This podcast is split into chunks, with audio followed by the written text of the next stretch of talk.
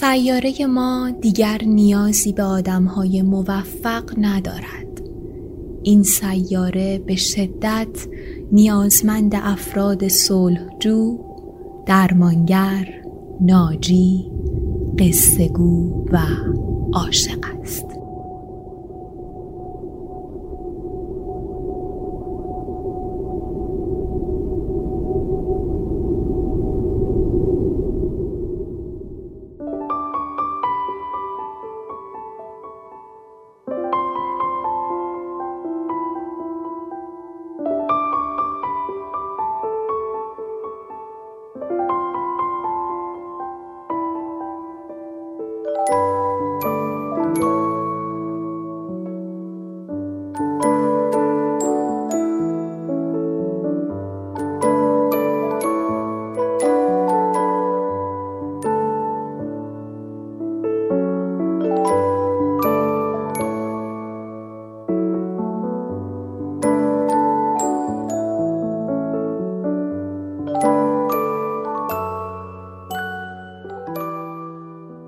شما در حال شنیدن آخرین اپیزود از فصل دوم پادکست قصه ها هستید. پادکست قصه ها یک پادکست ادبی داستانی با محوریت داستان های کوتاه ایرانیه که من مجد فتاحی در هر اپیزود یک داستان یا بخشی از یک داستان کوتاه ایرانی رو برای شما می‌خونم.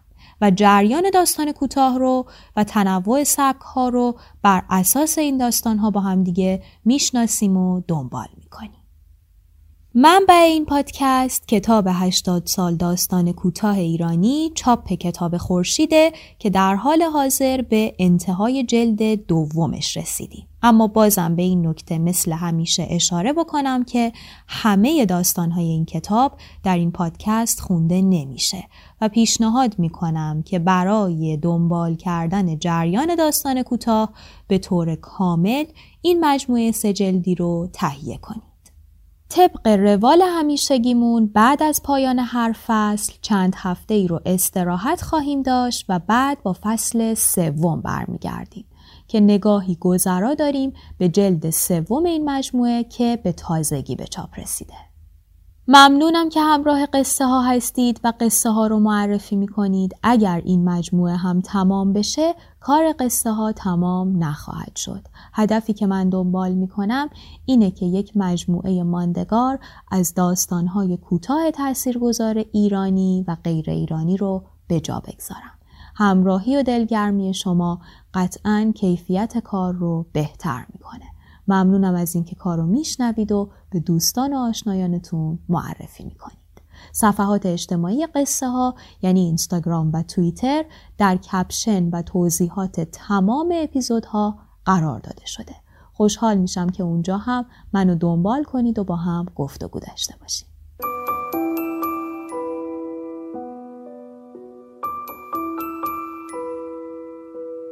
از جواد جواهری نویسنده داستان این اپیزود اطلاعات چندانی به دست نیاوردم. اما می‌دونیم که ایشون متولد لنگرود در سال 1341 هستند و به نظر می‌رسه که در حال حاضر ساکن فرانسه باشند.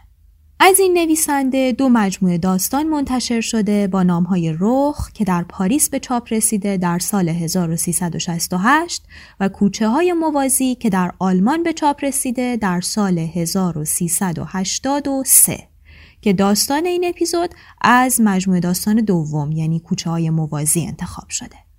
به تازگی یعنی در سال 2017 هم رمان عاشقانه ای از این نویسنده با نام سهم من از او در پاریس به چاپ رسیده که در مورد حال و هوای انقلاب ایران و داستان عاشقانه ای در اون دورانه.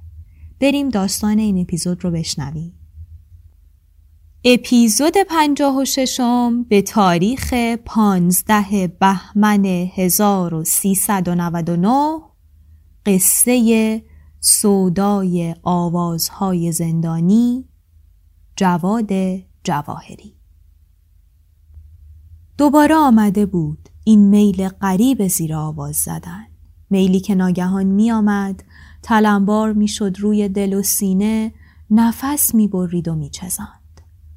آن روز توانستم یک بار دیگر با آخرین ذره های هر آنچه از منطق و دلیل در دل داشتم نقمه های جانگداز آوازی که چون طوفانی در بند تف کرده چون آهی سوزان می گداختن درونم را در خود مهار کنم و در آن جلسه بسیار رسمی در حضور آن همه مدیر و رئیس که گوش تا گوش گرد میز بیزی سرخ رنگ نشسته بودند بی مقدمه نزنم زیر آواز که ما تیر مشگان می‌زنی تیرم چند تیرم چند تیرم چند آخ داغ عشقت مرا از پا افکن پا افکن پا افکن معذرت خواهی و بیرون رفتن شتابانم را از جلسه همه به حساب نابسامانی زودگذر مزاجی گذاشته بودند. حالان که مزاج بی اشکال بود و نابسامانی نچندان زود گذر. تازه وقتی که این حال مکرر شد با تواتری هرچه نزدیکتر زمانی که صدای زوزوار خودم را شنیدم در تلاشی ناگزیر به بیرون دادن فریادهای درونم پی به وخامت وضعم بردم و به یاد آن مرد عجیب پرتغالی افتادم که بی تردید همدرد من بود و یا حداقل می‌دانست چطور باید این فریادها را بیرون داد. سالها پیش دیده بودمش در شهر دیوانه بارسلون. گارسون کافه شلوغی بود در خیابانی عمود بر دریا. مرد ریزندامی که بر میز مشتریان همیشه تشنهی که از چهار گوشه خاک به آن دیار آمده بودند با شتاب و چرب دستی جادویی به چشم برهم زدنی قرابه های خالی را از سانگریای ناب پر می کرد. قرابه ظرف های شیشهی شکم فراخ و دهان تنگ هستند عموماً برای شراب و سانگریا نوشیدنی الکلی اسپانیایی با شتاب و چرب دستی جادویی به چشم برهم زدنی قرابه های خالی را از سانگریای ناب پر می کرد. گرد بادوار می چرخید و هر جا چیزی می گذاشت. اسکناس های رنگارنگ را در جیب های گشاد جلیقش فرو می کرد و در استهام کافه نهان می شد تا دوباره چون فواره ای از گوشه ای سر برآورد. در یکی از این آمد و شدها بود که دیدمش. ناگهان ایستاد. طوفان چرخنده حضورش یک باره به سکونی غریب بدل شد. سر برآورد و تازه این زمان دانستم که قامت کوتاهش از پشت سخت خمیدهش مایه داشت. سر برآورد. سینه تبل از دمی بلند که فرو داده بود و سینی لبریز از بطری و لیوانهای پر و خالی همچنان در دست آواز جانکاهش را سر داد. از دل فریادی چنان گدازان برآورد که خمار روح را می برید و بر پوسته پنهانترین احساسها ناخون می کشید. چند میزی بیش با من فاصله نداشت. صورتش را در سرخی شامگاه به وضوح می دیدم. گویی جهان نبود. برای خودش می خاند. مقروق صدای خود بود. خود فریاد و خود نیوشای خیش.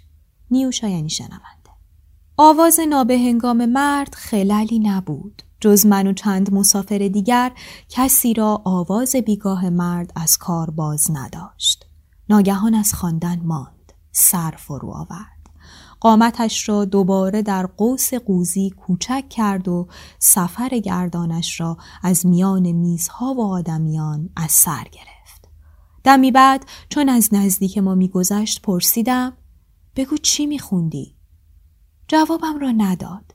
این را به حساب زبان گذاشتم. دوباره که میگذشت با اسپانیولی شکست بسته ای سوالم را تکرار کردم. سری جنباند. گریزان. چیزی گفت که نفهمیدم. پرتغالی حرف می‌زنه. گارسون دیگری گفت که ولع مرا برای دانستن می‌دید. اسپانیایی نمی‌دونه و نه انگلیسی و نه هیچ زبان دیگه ای جز پرتغالی. پس او هم آواره ای بود. سر از این کافه درآورده بود و لقای خانی گاه و بیگاهش را لابد به عطای سرعت برقاسایش در سرویس دادن بخشیده بودند. چی می‌خونه؟ اسم این آواز چیه؟ سری تکان داد لب برچید یعنی از کجا بدانم پرتغالی می‌خونه پرتغالیا دیوونن سودا. خودش میگه سودایی می‌خونه. میگه غیر از پرتغالیا هیچ کس سودا رو نمی‌فهمه. اسمش را پرسیده بودم. نام غیرقابل تلفظی را گفته بود که به خواهشم با شتاب بر کناره رومیزی کاغذی نوشته و به سوی میز دیگری رفته بود که سرنشینانش بی صبرانه صدایش می تکه رومیزی کاغذی را از میان یادگارهای خاک خورده سفرها پیدا کرده بودم و بازگشته بودم به بارسلون. سعی کردم به راننده تاکسی که با تعجب نگاهم می کرد بفهمانم که باید مرا به کافه ببرد در خیابانی عمود بر دریا. در شهری بندری که صدها خیابانش عمود بر دریایند. کافه در ازدهام ساعت پنج عصر پناهی بود برای رهگذران خسته، برای فاحشگان در فاصله دو عشق، دریا نبردان از دریا مانده و ارواح غریقان از یاد رفته. این بار نمیگذاشتم که بگریزد. این بار که می‌خواند این بار که سرش را به عقب خم می‌کرد و آوازش را سر می‌داد تمام کرده و نکرده دستش را می‌گرفتم می‌گفتم یادم بده بگو که چطور باید این فریادها را بیرون داد. این بار نمیگذاشتم که راهش را بگیرد و برود.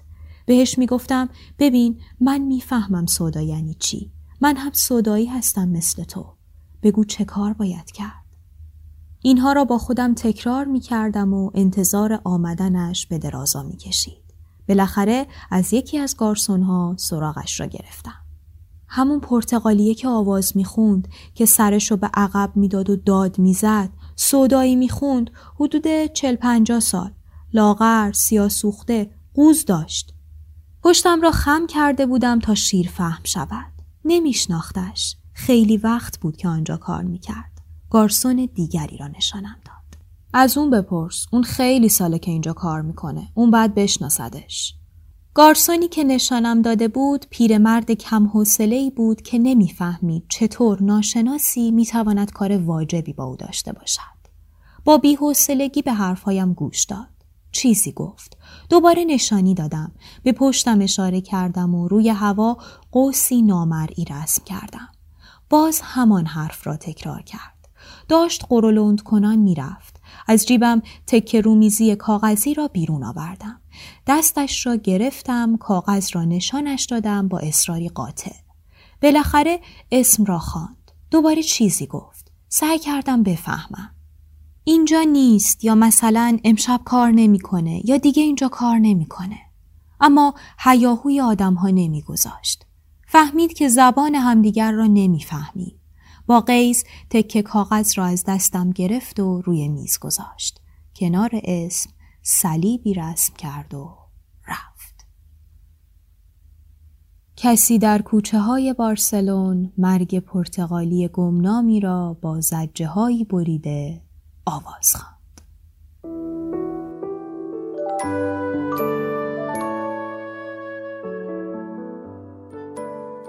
داستان سودای آوازهای زندانی یک داستان موجز امپرسیونیستی و خارج از جریان اصلی ادبیات مهاجرته. در مورد جریان امپرسیونیسم در داستان اگه بخوام خیلی خلاصه بگم باید گفت که داستانهای امپرسیونیستی برخلاف داستانهای رئالیستی که عموما راوی دانای کل دارن راویشون عموما اول شخصه و روایت رنگ و بوی شخصی و منحصر به فرد داره.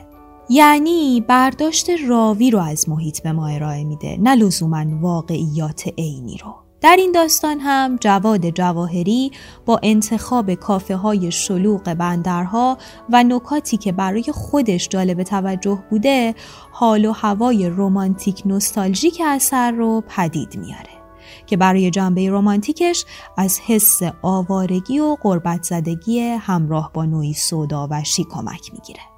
نصر بسری نویسنده ریتمی تند داره که در حرکت گارسون پرتغالی می‌بینی و این نصر مثل طوفان چرخنده حضور گارسون به گردش و بازی در میاد. تا متنی یک دست از حسرت آرزوهای برآورده نشده پدید.